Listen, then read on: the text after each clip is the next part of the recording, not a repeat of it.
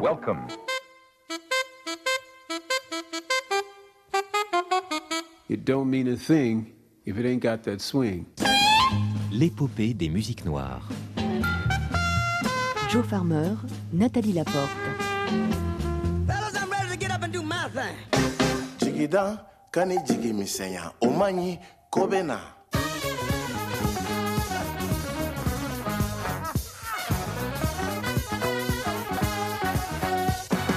it's okay. You know, it's okay.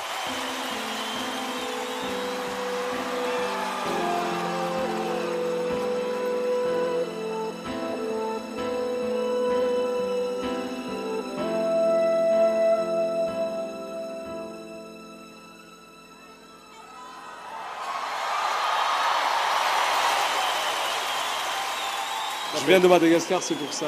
Ça fait 12 000 km. C'est le concert de ma vie en fait. Pour moi, c'est une chance d'être là, d'être présent aujourd'hui, d'être présent à ce concert pour écouter la musique de Lionel Ricci et pour écouter toutes ses chansons. C'est toute ma vie. Moi, je suis euh, né dans les années 80, 83 pour être très précis. Voilà, en fait, moi j'ai la chair de poule quand je vous parle parce que c'est quelque chose. J'étais là depuis 10 heures du matin j'ai entendu un petit peu la balance. C'est énorme, c'est vraiment énorme. Je suis la personne plus heureuse, on va dire, euh, pour moi en tout cas. hein. Voilà, je suis très heureux d'être là. Je suis très très heureux.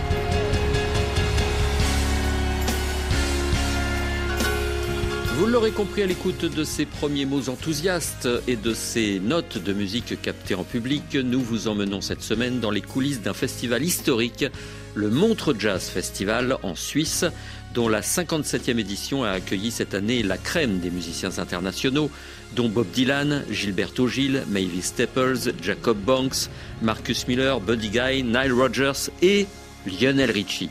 Ce 3 juillet 2023, nous étions sur place pour ressentir l'effervescence d'un concert unique et tenter de nous glisser dans les coulisses d'une journée intense et palpitante.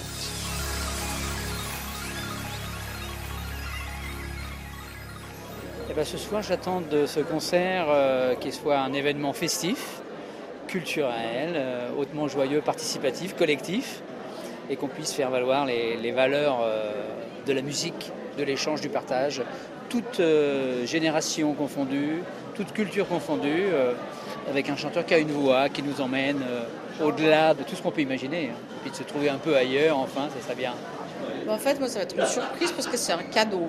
Moi, je suis un grand fan. là. J'ai pas hésité. Ça va être un chouette moment, ouais. Je le connais pas aussi bien que ma maman, mais euh, je connais pas mal ses chansons. Et euh, j'ai très hâte euh, de le voir. Tandis que les spectateurs s'impatientaient dans le hall du centre des congrès de Montreux, une organisation très bien rodée se mettait en place pour que le public et les artistes se retrouvent ensemble le soir même pour partager à l'unisson la prestation d'une icône, en l'occurrence ce 3 juillet 2023, l'illustre Lionel Richie.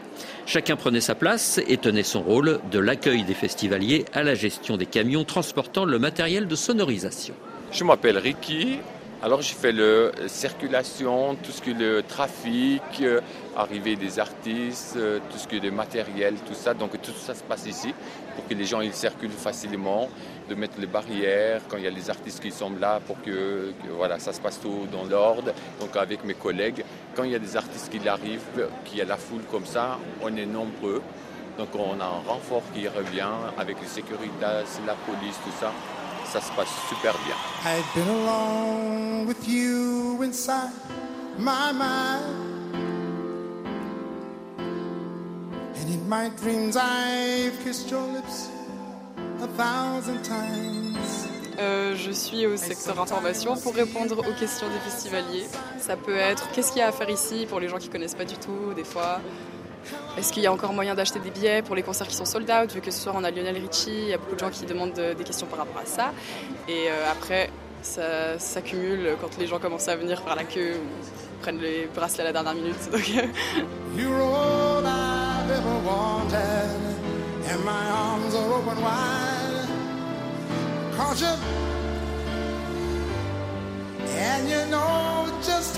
Euh, so much. I love you.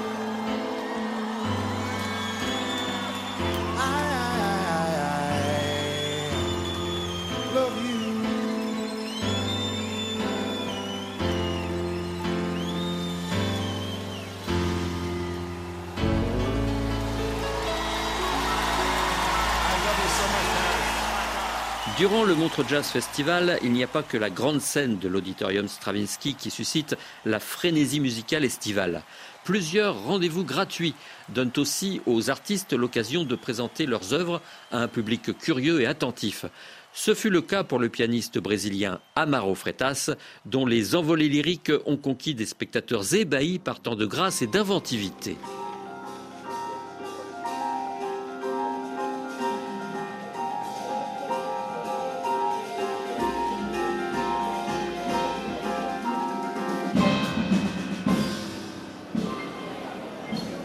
Et pendant que la foule investissait les différentes salles de spectacle et inondait les quais du lac Léman, le Media Center, où se retrouvent les journalistes de toute nationalité, devenait une fourmilière. Alors, euh, je suis à l'accueil du Media Center du Montreux Jazz Festival. Ça veut dire que j'accueille les journalistes et les photographes et je les accrédite, je leur donne des bracelets pour euh, les concerts où ils ont le droit d'aller. Euh, Il y a beaucoup de va-et-vient de nos supérieurs parce qu'il y a Lionel Richie ce soir, donc c'est quand même une grosse tête. Donc on doit aussi un peu leur courir après parce que beaucoup de gens viennent nous poser beaucoup de questions ou veulent avoir des accréditations pour certains endroits. Donc c'est un peu plus compliqué, mais ça va. C'est donc là, au Media Center, que les demandes d'interview, les accréditations, les négociations, les conversations animent la journée. C'est en d'autres mots le cœur battant des coulisses du festival où le service de presse fait de son mieux pour satisfaire les requêtes de ses interlocuteurs. Kevin Denet et Eduardo Mendes sont les piliers du département presse et leur rôle est déterminant. Bah, je suis l'attaché de presse du festival, donc tout ça veut dire euh, ben, recevoir des, des demandes de journalistes, informer les journalistes sur ce qu'on fait, nos activités, et ensuite euh, c'est gérer toutes ces demandes, continuer aussi à informer. Donc à la fois on essaye de diffuser l'information, d'aller chercher des gens, et à la fois on essaye de gérer ce qu'on nous demande, de le condenser, et puis d'essayer de le distribuer euh, auprès de, de l'interne du festival et aussi des maisons de disques, des agents, et puis euh, pour avoir justement créé du contenu avec les journalistes, du contenu éditorial. Le Montreux Jazz Festival est un événement majeur en Europe. La réputation de ce festival vous précède. Est-ce que cela a un impact sur votre travail? Est-ce que cela vous impose plus de rigueur, d'exigence, de disponibilité? C'est vrai, bah, c'est un festival qui a un énorme passé. Il y a tellement d'anciens qui ont travaillé sur ce festival, qui aujourd'hui sont des messieurs de 60, 70 ans, des photographes qui étaient là à l'édition numéro 1, qui sont encore photographes au festival à l'édition d'aujourd'hui. Et nous, on arrive, on a tous entre 28 et 40 ans, pour la plupart, et on se retrouve à devoir gérer un festival qui est deux fois plus âgé que nous et avec des gens qui étaient là à l'édition numéro 1 et qui sont encore là aujourd'hui puis qui nous voient, nous, jeunes garçons, jeunes filles, essayer de gérer ce festival et de le faire avancer vers l'avenir. Mais ce qui est intéressant, c'est que, et comme le dit Mathieu Jaton, le directeur du Montreux Jazz Festival, on emmène ce festival vers l'avant. Certes, on a un passé, on a une histoire qui nous aide beaucoup, qui nous élève et qui nous amène beaucoup de lumière, mais on ne se repose pas que là-dessus, parce que la concurrence aujourd'hui dans les festivals est énorme, parce que ce qui se fait aujourd'hui, Montreux à l'époque c'était clair, bah, de la vidéo partout, des artistes incroyables partout, mais aujourd'hui on peut vite les considérer, si on regarde que ces points-là, comme un festival comme un autre. On doit constamment se réinventer, aller vers l'avant, essayer de proposer quelque chose qui fait la particularité et l'ADN de Montreux et qui fait son côté unique. Et c'est vraiment un travail constant de continuer à développer ces idées, cet ADN-là, cet héritage aussi, mais on essaye de garder ce passé avec nous, mais d'aller vers l'avant. Et puis pas de juste faire revivre le passé uniquement, mais vraiment de créer un peu le futur. J'imagine que les sollicitations sont très nombreuses et parfois peut-être même euh, abracadabrantes. Comment répondez-vous à toutes les requêtes? Comment vous organisez-vous et parvenez-vous à satisfaire toutes les demandes? Alors ça c'est très compliqué, c'est vrai que ça vient de tous les côtés, on a des centaines et des centaines de journalistes accrédités, des médias suisses, des médias étrangers aussi de toute l'Europe et parfois d'autres continents. Les demandes sont très nombreuses et surtout on, on travaille sur 16 jours de festival, on a plus de 400 concerts et événements, donc plus ou moins 400 groupes et artistes qui pourraient avoir des sollicitations d'interviews et de projets éditoriaux. Mais on sait aussi, et les journalistes quand ils viennent ici aussi, ils savent que l'information elle va arriver jour J. C'est très rare, à part pour quelques gros projets qu'on a vraiment le temps de préparer en amont, parce que c'est des projets très conséquents qui incluent un gros tournage, des locations d'instruments par exemple, des locations de lieux. Euh, quelques projets dans ce sens-là cette année, mais sinon, c'est clair que les demandes, on, acte le jour même pour la plupart. Il y en a quelques-unes qui sont prêtes 48 heures à l'avance, mais c'est rare qu'on ait une semaine entière du festival en termes de propositions éditoriales qui soient déjà actées. Après, ben, on a toujours le journaliste, il vient au festival, il peut aller voir les concerts, on l'accrédite, et là, il peut déjà faire un travail en soi en allant regarder le concert, en vivant l'expérience. On a aussi des photographes accrédités, donc qui créent du contenu, on a la vidéo qui nous crée du contenu, mais pour que créer la rencontre entre l'artiste et le journaliste, créer un reportage en particulier, il y a tellement de facteurs à prendre en compte entre le moment où on reçoit la demande, le moment où on transmet la demande.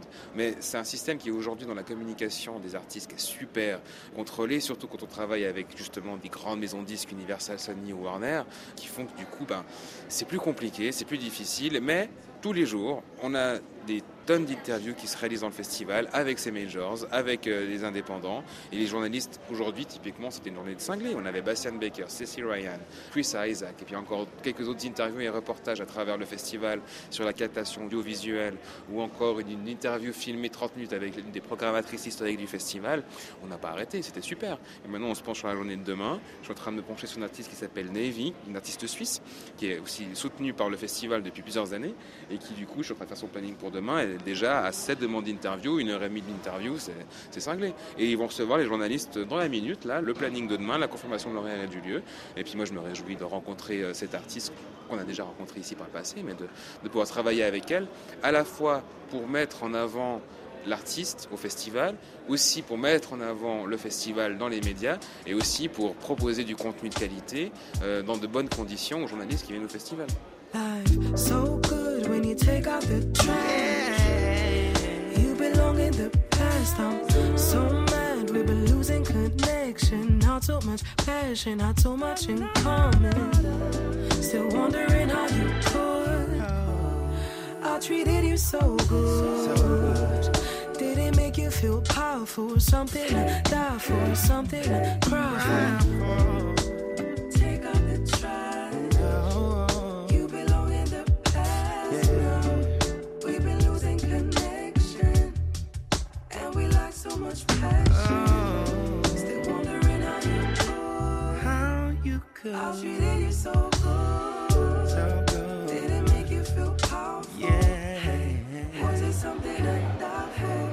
Kevin Donnet, bonjour. Bonjour. Rappelez-nous d'abord votre rôle au service de presse. Alors, mon rôle est un peu plus large que le service de presse. Mon titre exact, c'est Head of Communication. Je dirige donc l'entier de la communication pour le festival et les différentes entreprises qui euh, constituent l'univers du Montreux Jazz Festival. Mon rôle principal est de proposer une stratégie de communication, d'être le gardien aussi euh, de l'image du festival, de la marque, de ses valeurs, et puis euh, d'établir un calendrier précis euh, qui serve à la fois des intérêts de promotion et de visibilité plus globale pour l'événement. Cette année encore, euh, vous accueillez euh, des méga stars, disons-le, Bob Dylan, euh, Lionel Richie, Marcus Miller, Nile Rodgers, euh, j'en passe des meilleurs, Buddy Guy. Est-ce que la notoriété des artistes change votre manière de travailler? Alors on pourrait penser que oui, c'est clair qu'il y a des exigences qui sont différentes avec un artiste qui est d'une stature un peu plus importante, mais nous, et c'est en lien direct avec notre philosophie d'equal billing, pour nous chaque artiste qui soit au programme gratuit, au payant, sur une scène mineure ou majeure, il a la même importance et euh, on tentera de le mettre en avant de la même manière. La différence, elle se porte plutôt dans l'intérêt que les médias vont y porter. Euh, Souvent, on va recevoir des demandes qui sont assez similaires. Par exemple, cette année, on a Bob Dylan qui a drainé un intérêt monumental de la part des médias. Euh, il n'y avait absolument aucune possibilité d'obtenir une interview ou une photo de lui. Notre travail va plutôt consister à aiguiller les médias sur d'autres projets. Est-ce que le poids justement d'un média influe sur euh, la prise de décision d'accorder ou non une interview? La décision, souvent, elle n'est pas chez nous. Donc euh, celle-ci, elle est prise par l'artiste. C'est certain que nous, on doit effectuer également un tri et puis une euh, liste de priorités. C'est aussi ce qui nous est demandé par les managements d'artistes. Quand on a 10 demandes, on va les classer de 1 à 10 et puis on va certainement mettre en avant l'audience, la localisation des auditeurs et puis le type de média. C'est un média plutôt culture, plutôt informatif, plutôt divertissement, à savoir si c'est plutôt de la presse écrite, radio ou bien télévision. Certains artistes veulent bien parler à la radio mais ne veulent pas être filmés. Sur cette base-là, on opère un tri, une priorité, et puis ensuite ce sera vraiment le management qui choisit. Nous, on est tributaire de cette décision-là. L'idée, c'est pas de casser les pieds non plus, mais euh, Montreux Jazz Festival euh, a une valeur aussi d'héritage. C'est très important de pouvoir euh, le documenter, le perpétuer. Vous n'êtes pas sans savoir qu'une grande partie de nos archives euh, a été classée en 2013 patrimoine mondial immatériel de l'UNESCO. Nous, on essaye de l'entretenir, on continue à capter, à filmer les concerts, mais c'est également important d'avoir du contenu autour, des gens qui en parlent, qui l'expliquent, c'est le travail du journaliste. Et puis ça, c'est quelque chose qu'on ne retrouve pas dans l'archive audio ou visuelle en tant que telle, mais c'est ce qui va permettre de la mettre en contexte, et pour nous, c'est vraiment central. Donc ce travail-là, il se fait, et il se fait également parfois en insistant un peu auprès d'artistes. Est-ce que vous sentiez une pression euh, monter progressivement euh, à l'approche euh, de grandes dates comme celle de Lionel Richie aujourd'hui à Montreux, puisque nous enregistrons ce 3 juillet 2023 ce reportage? Non. Moi, ça fait un certain nombre d'années que j'effectue ce travail. C'est clair que quand c'est nouveau, on est un peu impressionné. Quand on a des artistes de la trempe de Lionel Richie, on a des équipes aussi qui sont plus conséquentes, qui sont peut-être plus professionnelles parfois, plus exigeantes. Donc ça nécessite un certain niveau de précision et puis une capacité de répondre rapidement. Donc une fois qu'on a intégré ça et puis qu'on l'a déjà fait sur 2, 3, 4, 10 éditions, au final ça devient un peu la routine. Mais c'est clair qu'on doit être un peu plus attentif aux détails, il n'y a pas le droit à l'erreur, je dirais. Y a-t-il un concert euh, ces dernières années qui vous a particulièrement marqué? Il y en a beaucoup. Michael Kiwanuka m'a beaucoup marqué l'année passée. C'est un artiste que je suis depuis longtemps et qui a un lien aussi particulier avec Montreux. C'est la deuxième fois qu'il venait. C'était un moment euh, très fort en émotion. On a également eu euh, la venue de Stormzy euh, l'année dernière, qui lui est dans un registre plutôt rap, mais qui a fait quelque chose d'absolument incroyable pour sa venue à Montreux. Il a voulu recréer un set complètement différent en y ajoutant des notes de gospel. Et il a fait un show unique qu'il a créé spécialement pour nous. Et ça contribue à l'histoire de Montreux et ça montre aussi l'importance que ce festival revêt pour ces artistes qui fait assez étonnant, assez rigolo, ramènent très très souvent leurs parents pour qu'ils puissent venir les voir jouer sur scène. Donc euh, voilà, ce genre de moments-là, euh, c'est des moments qui m'ont marqué. Moi, je suis très heureux de voir que année après année, ça continue à se passer à de nombreuses reprises, à différentes échelles. Sortons quelques instants du service de presse et retournons dans le centre des congrès où les fans de Lionel Richie ce 3 juillet 2023 attendaient avec ferveur l'heure du concert en répondant aux sollicitations de toutes sortes. Bonjour, je m'appelle Mika et je m'occupe du compte TikTok euh, du Montre Jazz Festival. C'est-à-dire que je prends mon petit micro, euh, je vais me balader sur les quais, je pose des questions aux festivaliers, festivalières, j'offre euh, des billets, je, montre un peu la bonne humeur et les bonnes choses du festival. Et on a quand même une grande équipe de, plusieurs personnes qui s'occupent euh, des réseaux sociaux. Donc, euh, pour vraiment dynamiser la chose et puis montrer le plus de belles choses possibles. L'exposition médiatique du Montreux Jazz Festival est en effet assez imposante car il s'agit de faire vivre pendant 15 jours cet événement culturel majeur européen. Et l'espace réservé aux produits dérivés occupe une place non négligeable. Moi, j'ai fait le merchandising. Alors, si des clients avaient des questions, j'aide ou j'essayais d'aider. On a beaucoup des Américains, on a beaucoup d'Allemagne comme moi. Ah oui, c'est vraiment tout le monde ici. Et vous vendez quoi alors ici? Euh, J'entends une guitare, ça veut dire que vous vendez aussi des guitares? C'est une nouveauté cette année. Euh, oui, on vend des guitares, on vend des euh, headphones, des casques, des casquettes, des chapeaux, des sacs des trousses, des CD, des vinyles, c'est vraiment tout. Et on a euh, plusieurs collections. Sur le Montreux Jazz, on a la collection Respect avec des trucs euh, recyclés euh, de l'année dernière et tout. Alors, oui. Toujours avant le concert et après le concert, on a beaucoup de monde ici. I miss you. Words could never explain how much I do. I do. I've heard that pain gets easier with time. That's what they say, but they're lying, they're lying. Cause I'm living it, yes, I'm living it, and I swear it can't be true.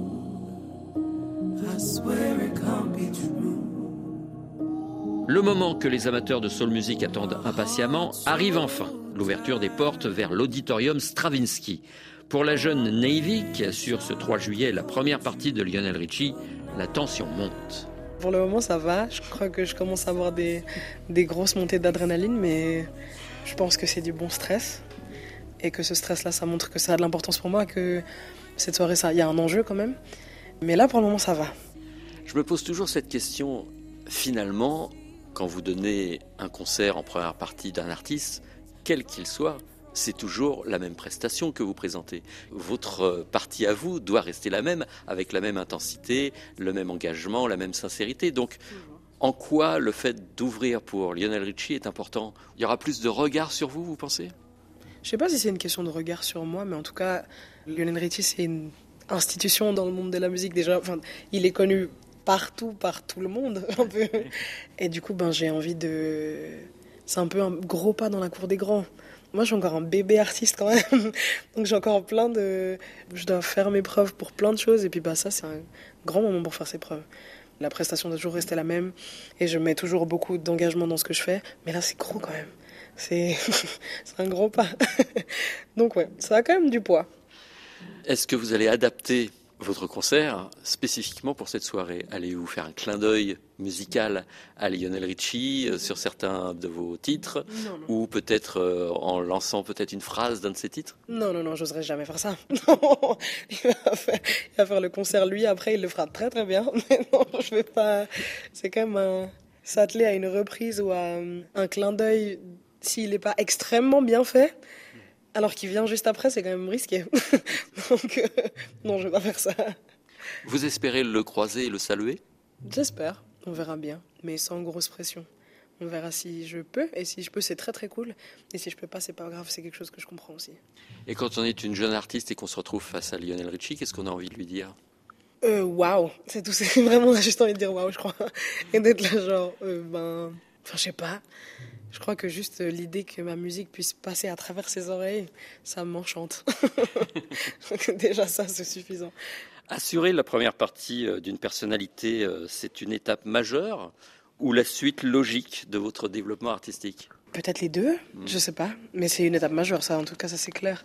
D'assumer euh, bah, une si grande scène devant un si grand nom, c'est beaucoup. Mais en même temps, ça fait aussi un bout qu'on travaille pour se créer des opportunités euh, comme celle-ci. Donc euh, peut-être que c'est la suite logique, mais j'ai pas envie de prendre ça pour acquis quand même. Mais, mais en tout cas, bah, on y travaille et ça reste une étape euh, grandiose de, de mon parcours.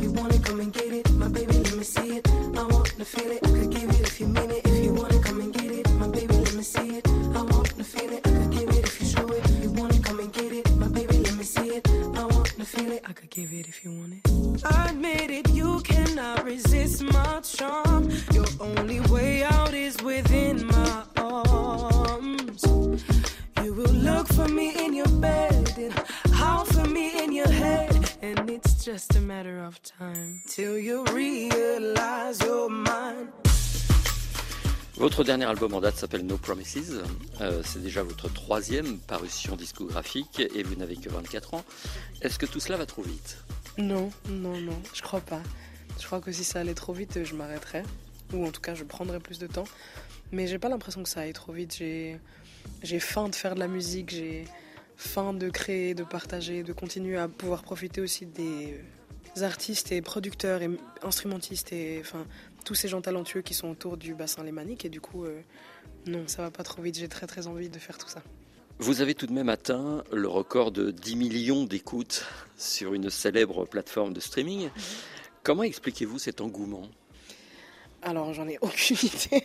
je sais pas, je crois que je suis suffisamment chanceuse pour qu'il y ait du monde qui a envie de m'écouter.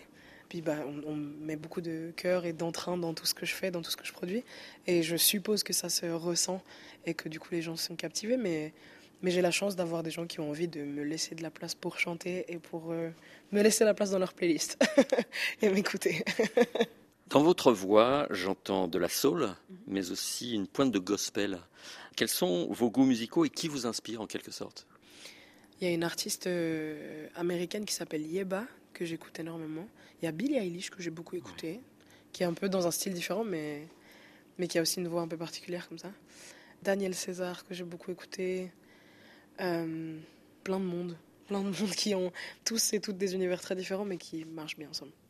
Nous ne l'avons pas encore dit, mais vous avez des racines au Burundi. Est-ce que cette source africaine a une incidence sur votre expressivité?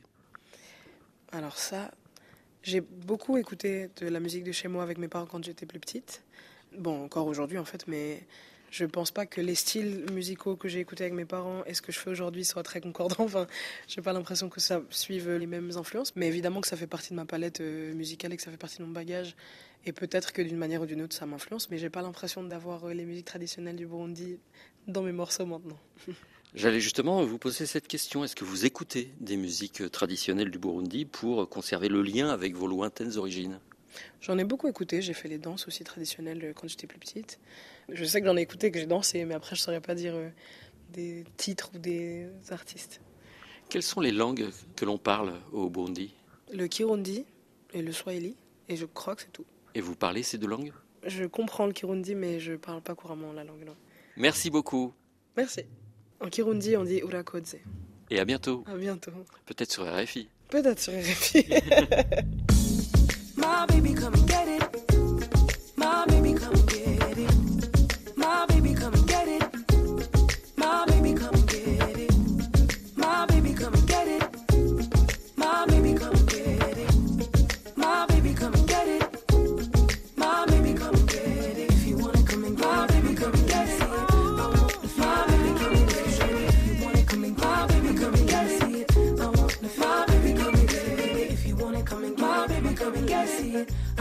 my baby, come and get it. If you wanna come and my baby, come and get it. I want to feel it. I could give it if you want it.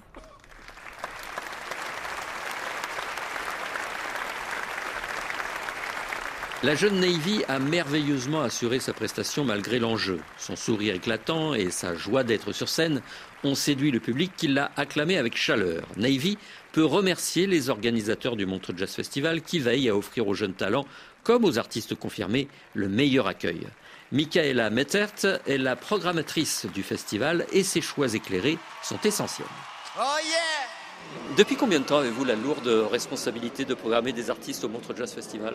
Bon, j'ai fait une bonne partie avec Claude Nobs, le le fondateur du festival. Donc, j'ai commencé à ce poste-là en 90. Et puis, ben voilà, maintenant, j'ai continué jusqu'à maintenant. Vous avez donc vu passer un bon nombre de personnalités. Est-ce que votre regard reste celui d'une spectatrice lambda quand vous les voyez sur scène ou est-ce que votre proximité avec ces grandes figures altère un petit peu votre enthousiasme? Non, j'ai pas vraiment de proximité avec ces grandes figures. Je travaille plutôt avec leur entourage. Je reste euh, foncièrement public, hein, public lambda, parce que je programme pas pour moi. Et puis, euh, ce que moi, ma relation avec l'artiste, ça ne change rien pour le public. Et le public, c'est ce qui est le plus important dans ce contexte-là, quand même. Qui vous a laissé euh, un souvenir impérissable et pourquoi? Oh, il y en a plein. Donc, euh, pour des questions de charisme, de personnalité, euh, bah, évidemment, des Miles Davis, des Prince, des Santana, des Clapton, tous pour des raisons différentes. Ella Fitzgerald, euh, Billy Cobham, John McLaughlin, enfin, et, tous parce que ce sont des artistes, des musiciens qui ont aussi une personnalité, un charisme, et euh, ça marque. Est-ce que vous avez été confronté à des caprices particuliers de la part de l'entourage de ces euh, mégastars? Ça va. Enfin, c'est des... Dans ce milieu-là, les caprices sont peut-être euh, plus normaux.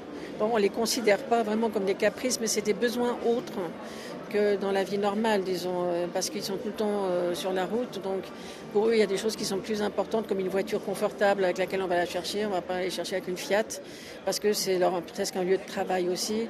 Donc pour qu'ils soient relax euh, entre les concerts, ben, il faut que tout ce qui est entre deux soit confortable aussi. On prévoit des hôtels, euh, des voitures euh, où ils peuvent se détendre un peu, ils ne sont pas serrés comme des sardines. Ça a son importance et je comprends qu'ils le demandent. Ayant fait des tournées moi-même, je comprends cette demande. Voilà. Miles Davis, Prince, Stevie Wonder, cette année Bob Dylan, Lionel Richie, les grands noms ont fait la légende de Montreux. Comment parvient-on à les convaincre de venir? Bon, on a quand même une histoire avec eux pour la plupart du temps et il y a évidemment le facteur euh, confiance euh, et euh, plaisir d'être plus proche du public puisqu'on est relativement petit par rapport au gros festival. Et je pense qu'ils ont des bons souvenirs aussi. Donc, en plus, la région est loin d'être moche. C'est beau.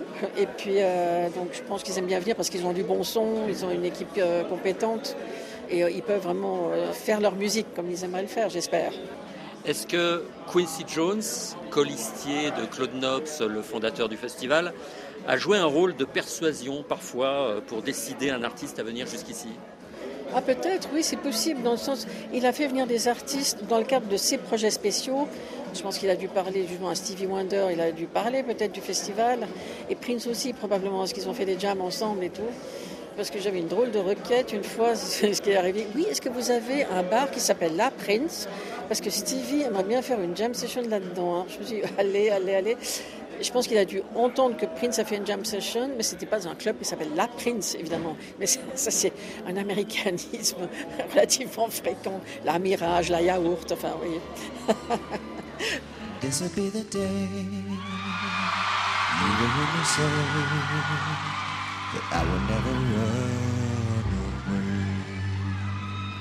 Est-ce que vous traitez parfois directement avec les artistes, sans passer par les managements? Normalement pas, ça dépend. Euh, Il y a des artistes à qui on fait des projets spéciaux. Alors oui, avec euh, Carlos Santana par exemple, là j'ai fait des. On a parlé directement pour euh, les chansons, enfin son programme, parce qu'il est très précis. hein. Et puis euh, si un artiste ne peut pas le faire, ben, je lui propose un autre. Et puis. Euh, oui, oui, bon, ça arrive, oui, euh, mais on ne téléphone pas juste, tiens, amène ta guitare et viens ici.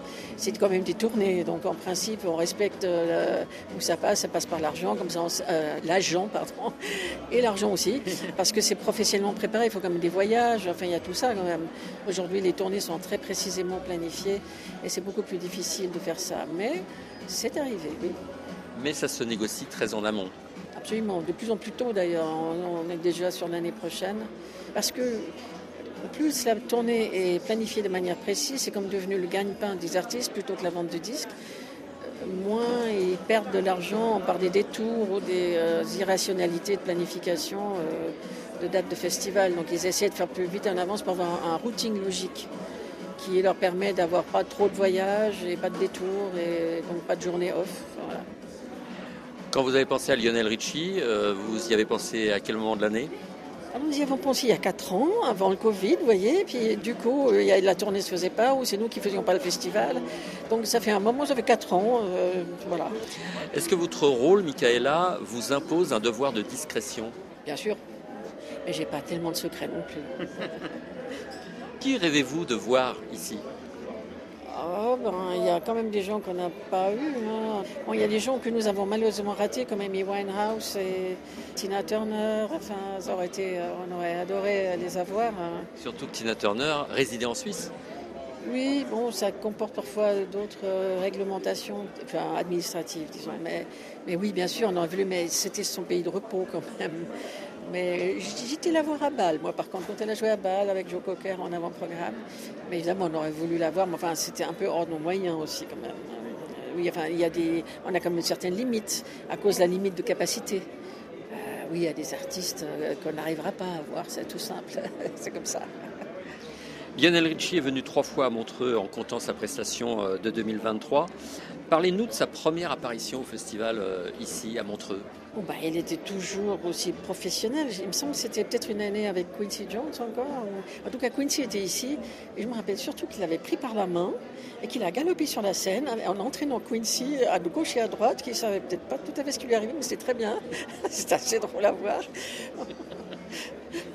Est-ce que après une première invitation, un artiste accepte plus facilement de revenir à Montreux? Ça dépend comment ça s'est passé pour lui. Donc, s'il a aimé, eh bien, il revient. Il y en a quand même pas mal, mais ça peut aussi, il y a, parfois euh, des circonstances qui font que ça se passe pas bien. Euh, personne n'y peut rien, mais c'est comme ça. Puis peut-être qu'ils gardent un mauvais souvenir, ça peut arriver. Hein, c'est pas, rien n'est exclu. Est-ce que la première apparition, par exemple, de Prince en 2007 a facilité son retour en 2009 et 2013 Certainement, parce que c'est plutôt lui qui nous a contactés. Donc, euh, quand il a voulu venir, c'est généralement lui qui s'est manifesté à travers ses contacts. Oui, justement, on a eu cette grande chance. Visiblement, ça lui a plu la première fois. Et moi, je ne croyais pas qu'il reviendrait. Mais en fait, il aurait même joué le 50e. Pour le 50e, on avait une date qu'on n'avait pas annoncée. Il ne voulait pas qu'on l'annonce. Et on avait rajouté un jour au festival, en fait, pour lui. Et malheureusement, ben, il est décédé avant. Euh, Vous me disiez que vous pensez déjà à 2024. Est-ce que vous auriez un scoop pour moi? Malheureusement pas, ça reste dans la confidentialité d'abord parce que euh, pour la superstition qui règne dans le métier, c'est comme pour le parapluie, si on a un parapluie, il ne pleut pas. Et si maintenant je disais quelque chose, ça ne viendrait pas. Puis j'ai pas le droit de le dire parce qu'ils n'ont pas confirmé, donc, euh, donc je peux rien dire du tout. Mais comme chaque année, il y aura des grandes figures. J'espère. On ne sait jamais, hein, c'est c'est chaque fois un éternel recommencement de la, à partir de la base. Merci Michaela. Merci à vous.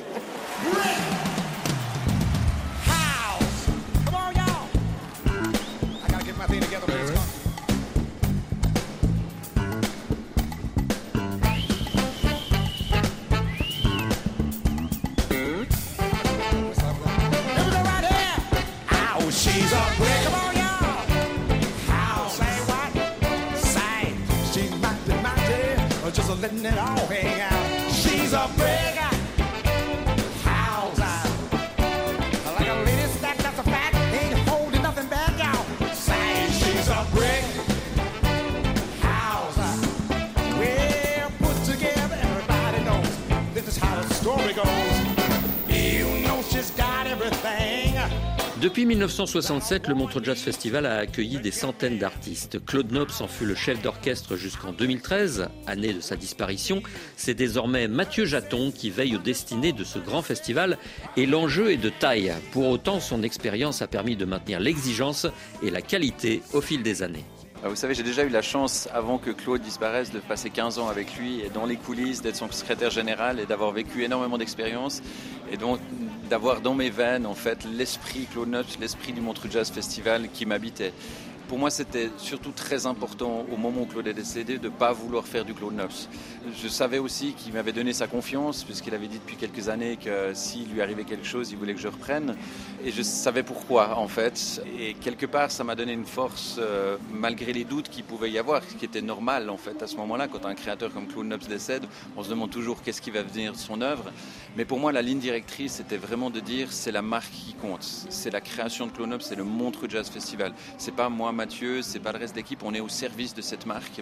Donc de ne pas trop personnifier en fait euh, la direction, mais plutôt de mettre tous mes efforts au profit de la marque.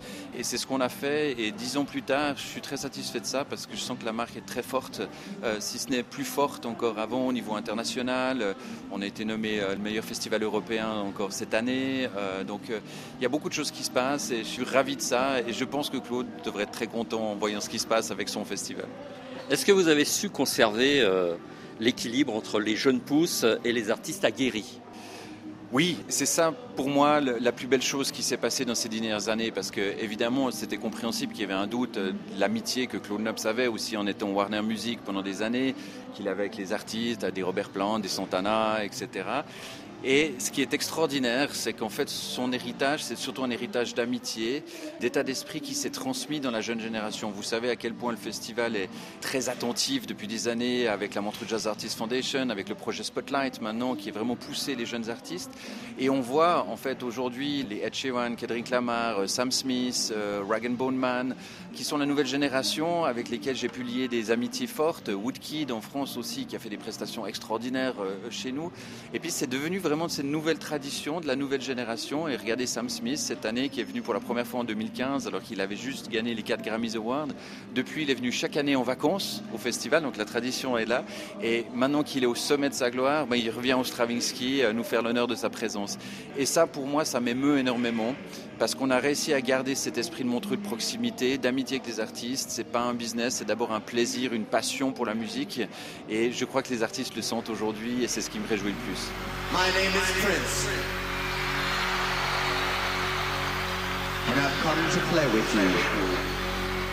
Est-ce que la notoriété imposante de grands artistes vous facilite la mission ou vous la complique euh, non, ça nous la facilite. Un des plus beaux cadeaux qu'on a eu euh, sur les dix dernières années, c'était évidemment les trois concerts de Prince en 2013. Parce que quand vous avez un géant pareil qui vient faire trois concerts au Montreux Jazz unique, ça met la marque en fait vraiment et le festival euh, au centre du music business.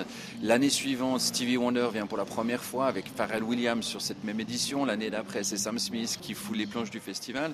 Et donc on a réussi en fait euh, au fur des années à faire ces coups qu'on faisait déjà à l'époque avec Claude, qui marquent l'histoire et le futur. J'ai parlé de Kendrick Lamar aussi et la jeune génération du hip-hop, Ed Sheeran bien sûr. Euh, voilà, il y a éno- énormément de choses qui se sont passées et c'est beau de voir que le modèle, là c'est un peu de philosophie, mais j'ai le modèle de Montreux qui a quand même des très petites capacités puisque la grande salle c'est 4000 places face à un music business qui est dans le gigantisme aujourd'hui, toujours plus grand, 100 000 personnes par jour, 120 000 personnes par jour, des open air qui deviennent mouse.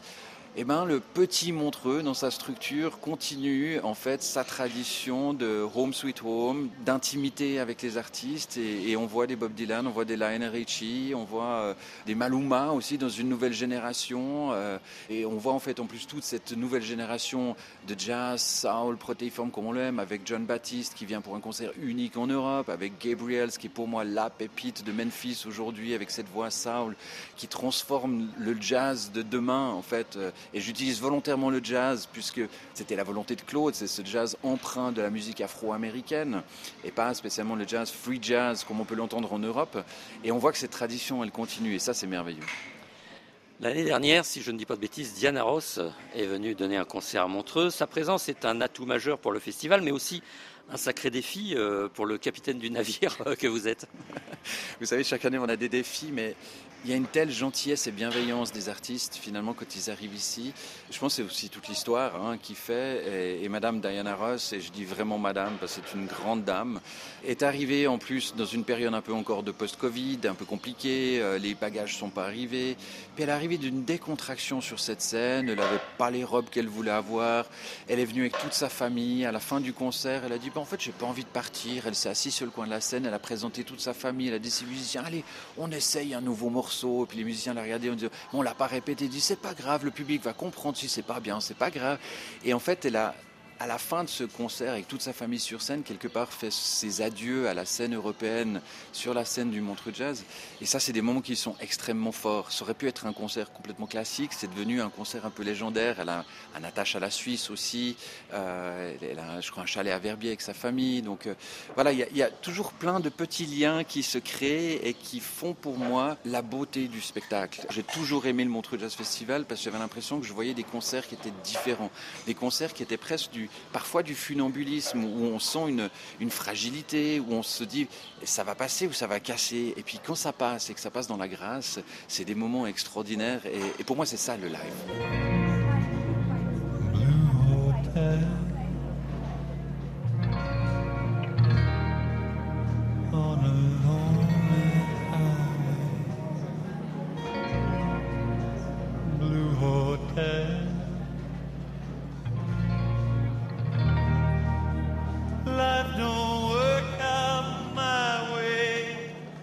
Chris Isaac, hier, justement, a lui aussi euh, respecté d'une certaine manière l'esprit du Montreux Jazz Festival en interprétant quelques titres qu'il n'avait pas répétés avec ses musiciens. Il s'est autorisé à jouer My Happiness, euh, immortalisé euh, jadis par Elvis Presley, alors qu'il ne l'avait pas répété avec ses musiciens. Vous voyez, c'est cette fragilité dont, dont je parle, cette prise de risque, mais qui est tellement beau dans le live. J'ai été franchement très impressionné par Chris Isaac, parce que c'est vrai qu'il est un peu estampillé, euh, Wicked Game, Blue Hotel, euh, le beau gosse, crooner, etc. Et là, j'ai vu un, un fantastique musicien, avec des musiciens aussi à côté de lui exceptionnels, qui part dans plein de directions. Et ça m'a vraiment réjoui. C'était peut-être moins attendu, mais ça va peut-être devenir un des concerts très marquants de cette édition. Est-ce que Montreux est devenu un prescripteur de nouvelles tendances, un festival qui doit refléter l'évolution générationnelle? Alors, je ne sais pas du tout si on est prescripteur, mais en tout cas, on le fait avec notre regard de ce qu'on voit et de ce qu'on observe de la musique d'aujourd'hui. Peut-être ça parle à certains, peut-être moins à d'autres. En tout cas, à nous, on, sent une cohérence par rapport à- au festival. Et, et c'est vrai qu'on aime explorer en fait les nouvelles générations. On aime être au début de la carrière d'un artiste. Et c'est vrai que le gratuit, alors, a beaucoup changé ces dix dernières années. Je dois dire, à l'époque, c'était très sympathique, mais c'était plus de l'entertainment en fait euh, gratuit à l'extérieur. Et aujourd'hui, il y a une vraie cohérence du gratuit avec le payant, avec ces cinq scènes qui sont profilées dans des styles différents, allant de l'électro au jazz, où on sent le futur du jazz euh, de demain, qui en termes des grandes stars qui peuvent remplir une grande salle est un petit peu dans un creux de vague, mais on sent une, une régénérescence du jazz très empreinte de la musique euh, anglo-saxonne. hein. On pense à des Harlow Parks, on pense à des Alpha Mist, euh, tous ces artistes qui ont foulé les planches de Montreux. Cette année, il y en a encore beaucoup. La découverte, elle n'est pas uniquement pour l'artiste, elle est aussi pour le public dans cette curation d'amener la jeune génération. Et ce qui me réjouit, c'est quand j'arrive au Memphis, dans la salle du Memphis, et que je vois des jeunes de 18 ans, de 20 ans écouter des concerts de jazz, je dis, Waouh, on est en train de réussir quelque chose là. C'est vraiment tout cet écosystème qu'on essaie de construire. Encore une fois, on le fait à notre manière. Peut-être certains vont dire c'est juste, c'est faux, etc. Pour moi, il n'y a pas de justesse ou de fausseté, etc. Il faut le faire avec passion, d'abord. I think that I have 10,000 women in the audience tonight. I should be able to sing Endless Love. Is that possible? Is that Let's do it right now. Come on. I gotta have it. That's what I want. I'll tell you the lyrics. I'll sing my part. And I'll we'll get through this. My love. There's only you in my life, the only thing that's right. You say, my first love. You're every breath that I take. You're every step I make.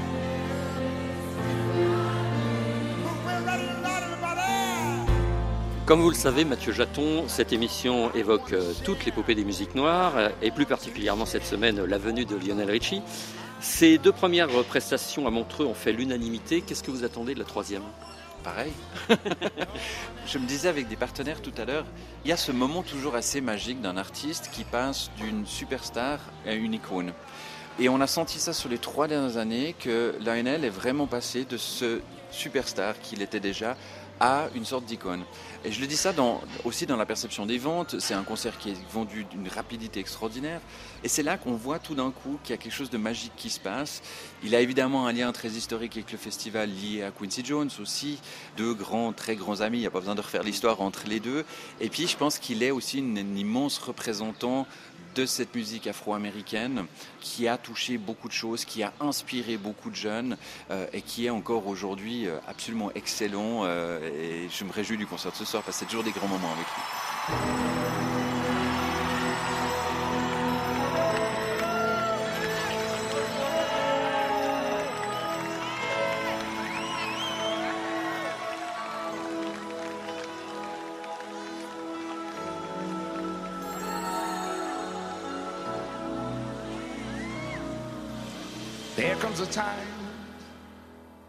When we heed a certain call, when the world must come together as one. There are people dying. Oh, when it's time to lend a hand to life, the greatest gift of all. We can't go on pretending someone somewhere will soon make a change. We are all a part of God's great big family, and the truth, you know, love is all we need. Everybody sing, we are the world, we are the children. We are the ones to make a brighter day. choice we're making. We're saving our own lives. It's true, we make a better day, just you and me. Your turn to sing. Come on sing. We are the world. together.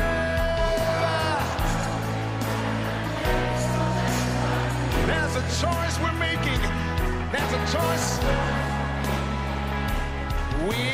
fail.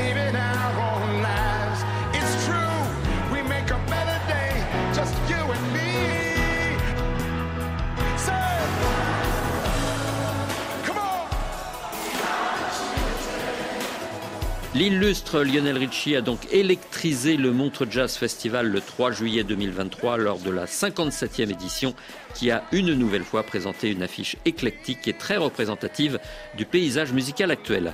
L'une des bonnes surprises fut le concert du guitariste et chanteur américain Chris Isaac que nous avons rencontré et que vous entendrez la semaine prochaine nous parler de rock and roll ancestral en compagnie de son batteur Kenny Dale Johnson.